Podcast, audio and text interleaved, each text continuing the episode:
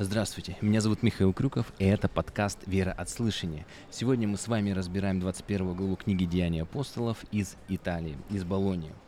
И э, здесь мы с вами увидим, что заканчивается третье миссионерское путешествие э, Павла. Павел приезжает в Иерусалим. Э, это, причем все эти главы, это не просто блок о путешествии в таком текстовом формате. Это, в принципе, это история церкви. А церковь — это собрание верующих. И через э, эти три миссионерских путешествия Павла мы видим принципы взаимоотношения между верующими. И как себя ведут христиане в разных ситуациях.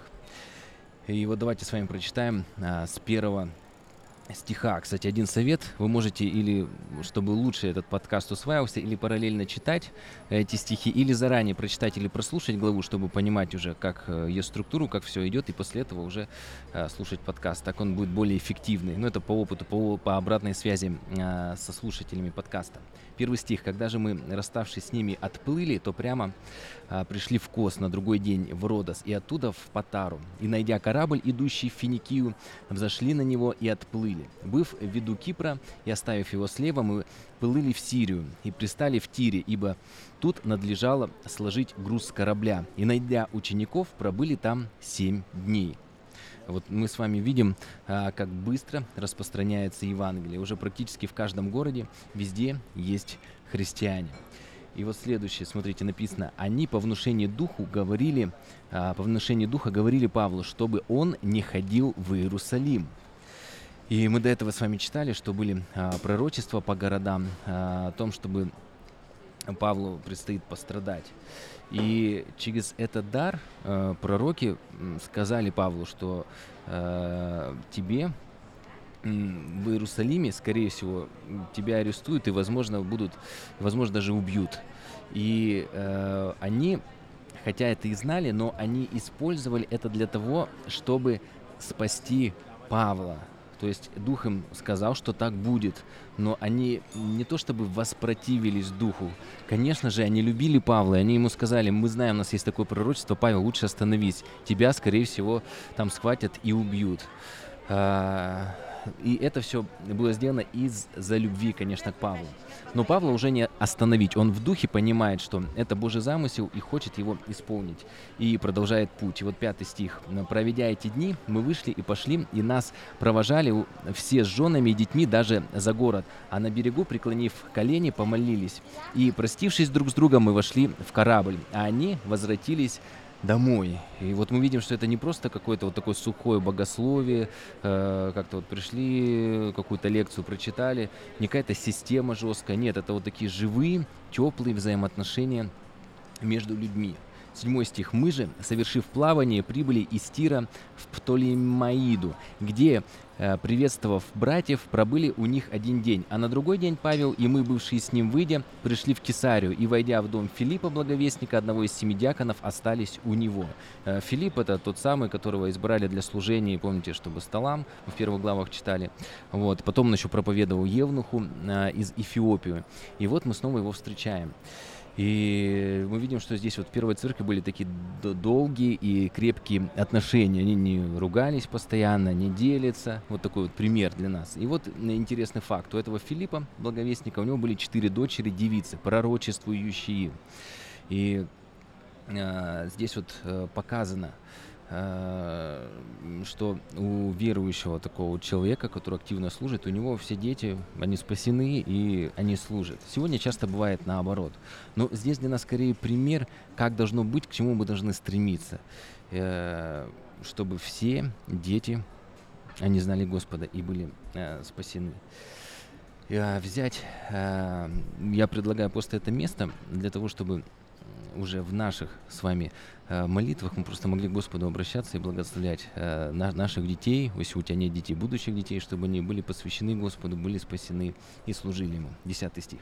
«Между тем, э, как мы пребывали у них многие дни пришел из Иудеи некто пророк именем Агаф. Мы его уже встречали, он предсказал, помните, э, голод при императоре Клавдии. И, войдя к нам, взял пояс Павлов и, связав себе руки и ноги, сказал, так говорит Дух Святой, «А мужа, чей этот пояс так свяжут в Иерусалиме иудеи и предадут в руки язычников. То есть он делал, как пророки Ветхого Завета, на таких вот на наглядных примерах показывал пророчество. Вот такие вот слова, они подкреплялись пророческими э, действиями. И вспомните, там много-много-много было примеров. А, и вот 12 стих. «Когда же мы услышали это, то и мы, и тамошние просили, чтобы он не ходил в Иерусалим. Но Павел в ответ сказал, что вы делаете, что плачете, сокрушаете э, сердце мое. Я не только хочу, чтобы э, быть узников, но готов умереть в Иерусалиме за имя Господа Иисуса. Когда же мы не могли уговорить его, то успокоились, сказав, да будет воля Господня. И вот через это, э, это Бог утверждает Павла в решении и дает возможность подумать, готов ли он идти до конца. Если бы он не был подготовлен через вот эти все моменты, э, то в последний момент он мог бы сбежать, как говорят, соскочить. Но Павел раз за разом показывает, что это твердое, взвешенное, обдуманное решение. И точно так же и нам важно, если у нас какое-то предстоит трудное решение, трудное какое-то важное событие в нашей жизни, обдумывать, советоваться, чтобы внутренне быть к нему э, готовым. Э, и так, так, также здесь, наверное, и Павел подражает Иисусу Христу, который, помните, осознанно шел на смерть. Он понимал, что это произойдет. Петр точно так же его отговаривал, но он все равно был, э, зная это, осознанно это пошел. Точно так же Павел вот продолжает, и, как я сказал, подражайте мне, как и Иисусу Христу, точно так же он здесь ему подражает. Он знает, что его ждет в Иерусалиме, но несмотря на это, он туда идет. Может быть, он до конца не понимает, зачем, но э, это есть Божий э, промысел, Божий замысел мои мысли, как он, помните, Господь сказал, не ваши мысли. Мы не можем этого постичь, но мы можем довериться. В этом есть, в принципе, суть веры. 15 стих. «После сих дней, приготовившись, пошли мы в Иерусалим. С нами шли некоторые ученики из Кесарии, провожая нас к некому э, давнему ученику Мнасону Кипри э, кипрянину, у которого можно было нам жить. Э, и вот постоянно, видите, к Павлу кто-то присоединяется, и вместе они идут дальше, общаются, то есть все не, замыкается, вот, не, они не замыкаются на, на себе, не живут в коробочке, это реально вот община, э, у них реально есть такое общение. Э, но зачем вот так много людей здесь, даже вскользь э, говорится об одном, о втором, о третьем. И просто Бог показывает, что вот эти вот, кажется, мелкие дела, кто-то кого-то э, к себе в гости принял, гостеприимство, это, это очень важно, и у Бога это ничего не забыто. И каждое наше доброе дело, оно записано на небесах. И простое гостеприимство попало в вот такую историю Священного Писания, которую мы читаем уже на протяжении нескольких тысяч э, лет. Это как раз показывает, что церковь — это действительно семья. 17 стих. «По прибытию нашим в Иерусалим братья радушно приняли нас. На другой день Павел пришел с нами к Якову. Пришли и все пресвитеры». Ну, видимо, это браты Иисуса Христа, руководители Иерусалимской церкви.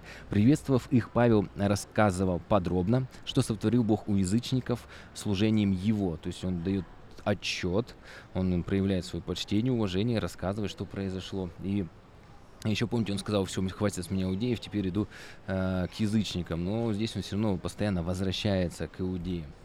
20 стих. «Они же, выслушав, прославили Бога и сказали ему, «Видишь, брат, сколько тысяч уверовавших иудеев, и все они ревнители закона». То есть многие тысячи уже иудеев приняли христианство, но они остались ревнителями закона. И мы видим, что уже в начале церкви были разные группы верующих, которые по-разному во внешних проявлениях верили. И точно так же и сегодня бывает, это, знаете, там, говорят, там, баптисты, э, харизматы, пятидесятники, православные, католики, адвентисты, все по-разному по-разному верят. И, и с одной стороны хочется сказать, ну вот правда только точно вот у одних есть, а остальные все еретики. Но мы видим здесь пример, что они по-разному, их вера проявлялась э, в каких-то разных э, церемониях, разной литургии, но при этом они имели общение, и они почитали друг друга за братьев. И помните, даже в послании к римлянам в 14 главе написано, «Немощного вере принимай без споров о мнениях, даже если тебе кажется, что человек немощный, ибо иной уверен, что можно есть все, а немощный ест овощи. Кто ест, не унижает того, кто не ест, и кто не ест, не осуждает того, кто ест, потому что Бог принял его. Кто-то осуждающий чужого раба. И он даже говорит, даже если он упадет, то Бог силен восста, э, восстановить его. Иной отличает день от дня, а другой судит о всяком дне равно. Всякий поступает по удостоверению своего ума. Вот считаешь ты так правильно, ну хорошо так поступает. Кто различает дни, для Господа различает, и кто не различает дни, для Господа не различает. И так далее он говорит. И мы видим вот это вот здравое отношение в церкви. Есть разные по форме богослужения, э, есть вот разные христиане, немного по-разному как бы верят, хотя, опять же, в одного Господа Иисуса Христа. Но главное, как мы относимся друг к другу. Потому что, помните, еще Иисус Христос сказал, что э, истинно узнает, что вы ученики мои, если э, увидят любовь между вами, что вы любите другого, друг друга, любовь между вами, если будет пребывать. И 21 э, стих. И они, вот смотрите, говорят, а тебе наслышались они, вот эти уверовавшие иудеи, что ты всех иудеев, живущих между язычниками, учишь отступлению от Моисея, говоря, чтобы они не обрезывали детей своих и не поступали по обычаям. Итак, что же? Верно соберется народ, ибо услышит, что ты пришел. И Павел такое говорил только к уверовавшим язычникам, а не говорил к иудеям. Вот важно проверять слухи, тоже пример. Верующие люди, а они просто на сплетни повелись, можно так сказать. 23 стих. «Сделай же, что мы скажем тебе. Если есть у нас четыре человека, имеющие на себе обед. Э, взяв их, очистись с ними и возьми на себя издержки на жертву за них, чтобы остригли они себе голову и узнают все, что слышанное ими о тебе несправедливо, но что и сам ты продолжаешь соблюдать закон. Вот как раз вот обед назарейства, обещает что-то сделать, исполняет это. И они дают, по сути, такой совет. Надо сгладить как-то эту ситуацию. Ну как, примерно, например, для протестанта. Иди, сходи, поставь с ними свечку, да. И э, какой для нас важный момент, что не надо ставить всех под одну гребенку. Есть вот группа людей со своими традициями, и не нужно их ломать. Проповедуй об Иисусе Христе, но при этом ищи с ними точки соприкосновения, понижай градус конфликта. Не подкидывай э, полений в конфликт, но наоборот, понижай градус. Для этого мы читали, как пример же Павел обрезал Тимофея ради язычников, Павел уже принимал обет назарейства. И все это для того, чтобы открывать двери для проповеди иудеям. И далее написано уже 25 стих, а об уверовавших язычниках мы писали, положив, чтобы они ничего такого не наблюдали, а только хранили себя от идоложертвенного, от крови, от удавленины и от блуда. Вот, только, получается, для иудеев важно, поэтому для них так и сделать. Для язычников, как мы говорили раньше, так все это остается без изменения. 26 стих. Тогда Павел, взяв тех мужей и очистившись с ними, в следующий день вошел в храм и объявил окончание дней очищения. Тогда до, э, должно было принести за каждого из них э, приношение. То есть Павел, он послушал братьев, он не сказал, а да не хочу вас слушать. Нет, он не злит иудеев и не действует, знаете, так специально на показ. Нет, я буду принципиально все делать по-другому. Нет, он их послушал и решил как-то вот сгладить вот эту вот сложную ситуацию. 27 стих. Когда же семь дней оканчивались, тогда осийские иудеи, увидев его в храме, возмутили весь народ и наложили на него руки. Вот видите, несмотря на все их усилия сгладить, все равно пророчество сбывается, сбывается. И вот мы видим 28 стих, крича, мужи израильские, помогите, этот человек всех повсюду э, учит против народа и закона и места сего. Притом и Элина ввел в храм и осквернил святое место сие, ибо при тем они видели э, с ним в городе Трофима Ефесянина и думали, что Павел его вел в храм. Опять же, сплетни, неподтвержденный факт, как говорит моя бабушка, еще и в церковь ходит, да? Вот такие вот верующие позорят имя Бога. Хотят убить Павла из-за непроверенных фактов, которые оказываются ложными. Для нас, например, всегда проверяй факты, если кто-то на кого-то что-то наговаривает. 30 стих. Весь город пришел в движение, сделалось течение народа, и, схватив Павла, повлекли его вон из храма, и тотчас заперты были двери, ну уже, чтобы никто там не смог сбежать. Когда же они хотели убить его, до тысячи начальника полка дошла весть, что весь Иерусалим возмутился. Ну, это был э, в римской терминологии, если так скажем, трибун Когорты, начальник римского гарнизона в Иерусалиме. И э, римляне, э, то есть до него, до римского вообще для римского командира важен был, как мы уже говорили, порядок в городе. Это была его главная задача. И, конечно, он пришел для того, чтобы разобраться, что за бунт происходит. Это 32 стих. И он, тотчас взяв воинов и сотников, устремился на них. Они уже, увидев тысячи начальника и воинов, перестали бить Павла. Это было опасно. Римляне — это вот как такая полиция, да, военная, можно сказать. И да и Павел был римский гражданин. 33 стих. Тогда тысячи начальник, приблизившись, взял его и велел сковать двумя цепями и спрашивал, кто он и что сделал. Он его арестовал, ну потому что все волнение было сконцентрировано вокруг него, поэтому решил его арестовать, а там дальше уже разобраться. В народе одни кричали одно, другие другое, 34 стих. Он же не мог по причине смятения узнать ничего верного, повелел вести его в крепость. Когда же он был на лестнице, то воинам пришлось нести его по причине стеснения от народа, ибо множество народа следовало и кричало «Смерть ему!». При входе в крепость Павел сказал тысяченачальнику «Можно ли мне сказать тебе нечто?» А тот сказал «Ты знаешь по-гречески?» Так не ты ли тот египтянин, который пред семи днями произвел возмущение и вывел в пустыню 4000 разбойников? То есть он вообще подумал, что какой-то местный террорист, боевик и подумал, какой-то из местных вот бандитов. Вот. А, но Павел сказал ему, 39 стих, «Я иудеянин, тарсянин, гражданин небезызвестного киликийского города, киликийского города, прошу тебя, позволь мне говорить к народу». Когда же тот позволил, Павел, стоя на лестнице, дал знак рукой народа. И тот, и когда сделалось глубокое молчание, начал говорить на еврейском языке так – вот, Павла только что, как мы с вами видели, чуть не убила толпа, а, но он, когда оказался в такой небольшой безопасности рядом а, с захватчиками, с римлянами, военной полицией, несмотря на то, что эти люди только что хотели его убить, но он а, пытается им дальше продолжать проповедовать, пытается искать с ними точки соприкосновения, служить им, потому что он их ну, на самом деле любит. Это показывает сердце Павла. И вот дальше в 22 главе мы как раз с вами прочитаем его э, речь. А, на этом а, разбор мы с вами заканчиваем.